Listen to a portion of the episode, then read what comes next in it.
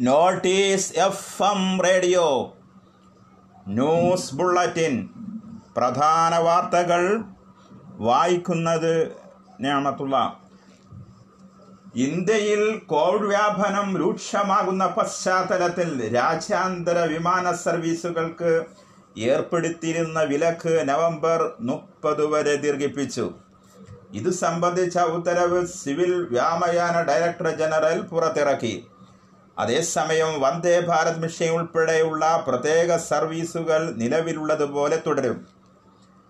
രാജ്യത്ത് അൺലോക്ക് അഞ്ച് അടുത്ത മാസം മുപ്പത് വരെ നീട്ടി. ഇന്നലെ കേന്ദ്ര ആഭ്യന്തര മന്ത്രാലയം ഉത്തരവിറക്കിയതിന് പിന്നാലെയാണ് ഇന്ത്യയിലെ വിമാന സർവീസുകൾക്ക് ഏർപ്പെടുത്തിയിരുന്ന വിലക്ക് നവംബർ മുപ്പത് വരെ നീട്ടിയുള്ള ഉത്തരവ് പുറപ്പെടുവിച്ചത്.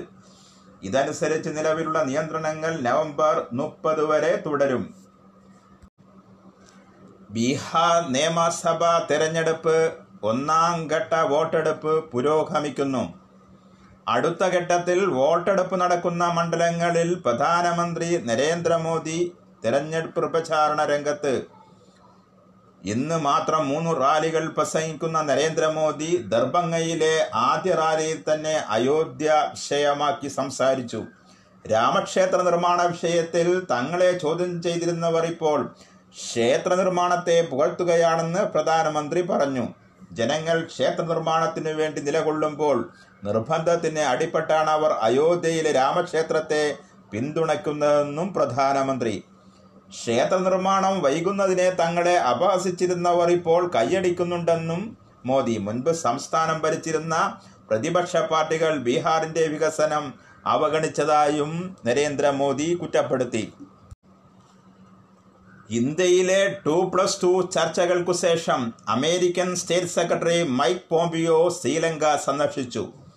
ലങ്കൻ പ്രസിഡന്റ് ഗോതബയെ രാജാപക്സയുമായി അദ്ദേഹം കൂട്ടാഴ്ച നടത്തി. സാമ്പത്തിക പങ്കാളിത്തം സുതാര്യമായ വ്യാപാരം മുതൽ മുടക്ക് കോവിഡ് സാഹചര്യങ്ങൾ ജനാധിപത്യ സ്വാതന്ത്ര്യം തുടങ്ങിയ വിഷയങ്ങൾ ചർച്ചയായെന്ന് ലങ്കൻ സർക്കാർ വൃത്തങ്ങൾ സൂചിപ്പിച്ചു. ഇന്തോ പസഫിക് മേഖലയിൽ ചൈന പിടിമുറുക്കുന്നത് സംബന്ധിച്ച് ലങ്കയുടെ പിന്തുണയും തേടിയാണ് പോംപിയോ രാജ്യത്തെത്തിയത്. ശ്രീലങ്കൻ വിദേശകാര്യമന്ത്രി ദിനേശ് ഗുണവർദ്ധനയുമായും പോംപിയോ ചർച്ച നടത്തി. ഡൊണാൾഡ് ട്രംപ് യു എസ് പ്രസിഡന്റായ ശേഷം ശ്രീലങ്ക സന്ദർശിക്കുന്ന ഏറ്റവും സീനിയർ അമേരിക്കൻ പ്രതിനിധിയാണ് പോംപിയോ. ചൊവ്വാഴ്ച ഇന്ത്യൻ നേതാക്കളുമായി നടന്ന ചർച്ചകൾക്കു ശേഷമാണ് അദ്ദേഹം ശ്രീലങ്കയിലേക്ക് മടങ്ങിയത്. പാക് ഭീകരുടെ ഒളിത്താവളം വളഞ്ഞ് ഭാരത് സൈന്യം ജമ്മു കാശ്മീരിലെ ഭീകരവേട്ടയിലാണ് ഒളിത്താവളം സൈന്യം വളഞ്ഞതായി പുതിയ റിപ്പോർട്ട് പുറത്തു വന്നത്. റെയ്ഡിൽ നിരവധി ആയുധങ്ങൾ പിടിച്ചെടുത്തു. ഒപ്പം വാർത്താവിനിമയ സംവിധാനങ്ങളും കണ്ടെത്തി. മെന്താർ താലൂക്കിലെ കാലാഭൻ മേഖലയാണ് സൈന്യം തമ്പടിച്ചിരിക്കുന്നത്. സൈന്യത്തിന്റെ മുപ്പത്തേഴാമത് ബറ്റാലിയനും ജമ്മു പോലീസും സംയുക്തമായിട്ടാണ് നീങ്ങുന്നതെന്ന് പൂഞ്ച് പോലീസ് മേധാവി രമേശ് അങ്ക്രാൽ ചെറുപാറക്കൂട്ടങ്ങൾ ധാരാളമായുള്ള കാലാഭൻ മേഖലയിലെ വനപ്രദേശത്ത് കൊച്ചു കൊച്ചു താവളങ്ങൾ തീർത്താണ് ഭീകരർ ഒളിച്ചിരുന്നത്. എ കെ നാൽപ്പത്തേഴ് തോക്കുകളും വെടിക്കോപ്പുകളും കണ്ടെത്തി. കൂടാതെ ഇവർക്കൊപ്പം ബൈനോക്കുലറുകളും radio set walkie talkie solar ചാർജറുകൾ തുടങ്ങിയവയും കണ്ടെത്തിയതായി രമേശ് അങ്ക്രാൽ അറിയിച്ചു. വിചാരണ കോടതി പക്ഷപാതപരമായി പെരുമാറുന്നുവെന്ന പ്രോസിക്യൂഷന്റെ അടക്കം ആരോപണങ്ങൾ. ചൂണ്ടിക്കാട്ടി കേസിൽ വിചാരണ മറ്റൊരു കോടതിയിലേക്ക് മാറ്റണമെന്ന ആവശ്യമായി ആക്രമിക്കപ്പെട്ട നടി കൊച്ചിയിൽ ഹൈക്കോടതി വിചാരണ കോടതിയെ സമീപിച്ചു.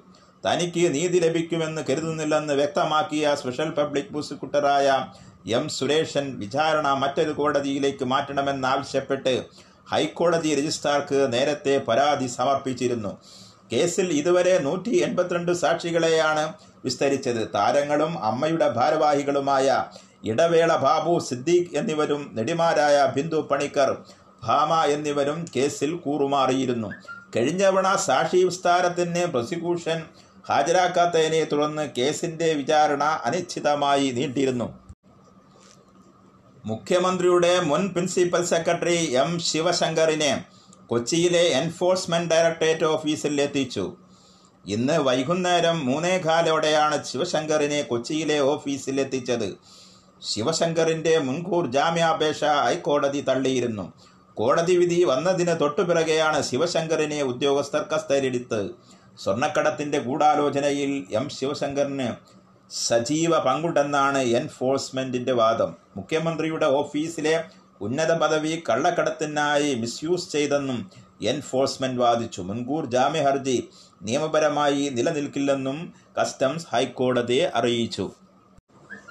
കേരളത്തിൽ ഇന്ന് എണ്ണായിരത്തി എഴുന്നൂറ്റി തൊണ്ണൂറ് പേർക്ക് കോവിഡ് നയന്റീൻ സ്ഥിരീകരിച്ചു. എറണാകുളം ആയിരത്തി ഇരുന്നൂറ്റി അൻപത് കോഴിക്കോട് ആയിരത്തി ഒരുന്നൂറ്റി നാൽപ്പത്തി ഒമ്പത് തൃശൂർ ആയിരത്തി പതിനെട്ട് കൊല്ലം തൊള്ളായിരത്തി മുപ്പത്തഞ്ച് ആലപ്പുഴ എഴുന്നൂറ്റി തൊണ്ണൂറ് തിരുവനന്തപുരം എഴുന്നൂറ്റി എൺപത്തഞ്ച് കോട്ടയം അഞ്ഞൂറ്റി തൊണ്ണൂറ്റിനാല് മലപ്പുറം അഞ്ഞൂറ്റി നാൽപ്പത്തെട്ട് കണ്ണൂർ അഞ്ഞൂറ്റി ആറ് പാലക്കാട് നാനൂറ്റി നാൽപ്പത്തി ഒമ്പത് പത്തനംതിട്ട ഇരുന്നൂറ്റി അറുപത് കാസർഗോഡ് ഇരുന്നൂറ്റി മൂന്ന് വയനാട് നൂറ്റി എൺപത്തെട്ട് ഇടുക്കി നൂറ്റി പതിനഞ്ച് ഇരുപത്തേഴ് പേർ കോവിഡ് ബാധിച്ചു മരിച്ചതായി റിപ്പോർട്ട്. ഇന്ന് രോഗം സ്ഥിരീകരിച്ചവരിൽ നൂറ്റി എഴുപത്തെട്ട് പേർ സംസ്ഥാനത്തിന് പുറത്തു നിന്നും വന്നവരാണ്. ഏഴായിരത്തി അറുന്നൂറ്റി നാൽപ്പത്തി ഏഴ് പേർക്ക് സമ്പർക്കത്തിലൂടെ രോഗം ബാധ. എണ്ണൂറ്റി എഴുപത്തി രണ്ട് പേരുടെ സമ്പർക്ക ഉറവിടം വ്യക്തമല്ല. തൊണ്ണൂറ്റിനാല് ആരോഗ്യ പ്രവർത്തകർക്കും രോഗബാധ രോഗം സ്ഥിരീകരിച്ച് ചികിത്സയിലായിരുന്ന ഏഴായിരത്തി അറുന്നൂറ്റി അറുപത് പേരുടെ പരിശോധനാ ഫലം നെഗറ്റീവായി. സംസ്ഥാനത്തെ വിവിധ ജില്ലകളിലായി രണ്ട് ലക്ഷത്തി തൊണ്ണൂറായിരത്തി അഞ്ഞൂറ്റി നാല് പേരാണ് ഇപ്പോൾ ക്വാറന്റീനിലുള്ളത്. കഴിഞ്ഞ ഇരുപത്തിനാല് മണിക്കൂറിനുടെ അറുപത്തി ആറായിരത്തി തൊള്ളായിരത്തി എൺപത് സാമ്പിളുകളാണ് പരിശോധിച്ചത്. പുതുതായി പതിനൊന്ന് ഹോട്ട്സ്പോട്ടുകളാണുള്ളത്. മലപ്പുറം ജില്ലയിലെ ഊരകം കണ്ടെയ്ൻമെന്റ് സോൺ വാർഡ് ഒന്ന് മുതൽ അഞ്ച് വരെ ഏഴ് ഒമ്പത് പത്ത് പതിനൊന്ന് പതിമൂന്ന് പതിനഞ്ച് പതിനാറ് പതിനേഴ് വാർഡുകൾ. പരപ്പൂർ പതിമൂന്ന് പതിനഞ്ച് അരീക്കോട് ഒന്ന് മുതൽ ഒമ്പത് ഒന്ന് മുതൽ പതിമൂന്ന് വരെയുള്ള വാർഡുകൾ. പതിനാറ് പതിനേഴ് പതിനെട്ട്. കോട്ടയം ജില്ലയിലെ മാടപ്പള്ളി പതിനാല് പതിനെട്ട്. പാലക്കാട് ജില്ലയിലെ പട്ടഞ്ചേരി പത്ത് പതിനാറ്. ചാലിശ്ശേരി ഒന്ന്. ഇടുക്കി ജില്ലയിലെ അയ്യപ്പൻകോവിൽ അഞ്ച് സബ് വാർഡ് നാല്. എറണാകുളം ജില്ലയിലെ പിറവ. തൃശൂർ ജില്ലയിലെ വേലൂർ രണ്ട് കൊല്ലം ജില്ലയിലെ കടക്കൽ അഞ്ച് എന്നിവയാണ് പുതിയ ഹോട്ട്സ്പോട്ടുകൾ. പന്ത്രണ്ട് പ്രദേശങ്ങളെ ഹോട്ട്സ്പോട്ടിൽ നിന്നും ഒഴിവാക്കി. സന്ധ്യാസമയ വാർത്താ ബുള്ളറ്റിൻ സമാപിക്കുന്നു. അടുത്ത വാർത്താ ബുള്ളറ്റിൻ പ്രഭാതത്തിൽ കേൾക്കാം. ഏവർക്കും നന്മ നേരുന്നു.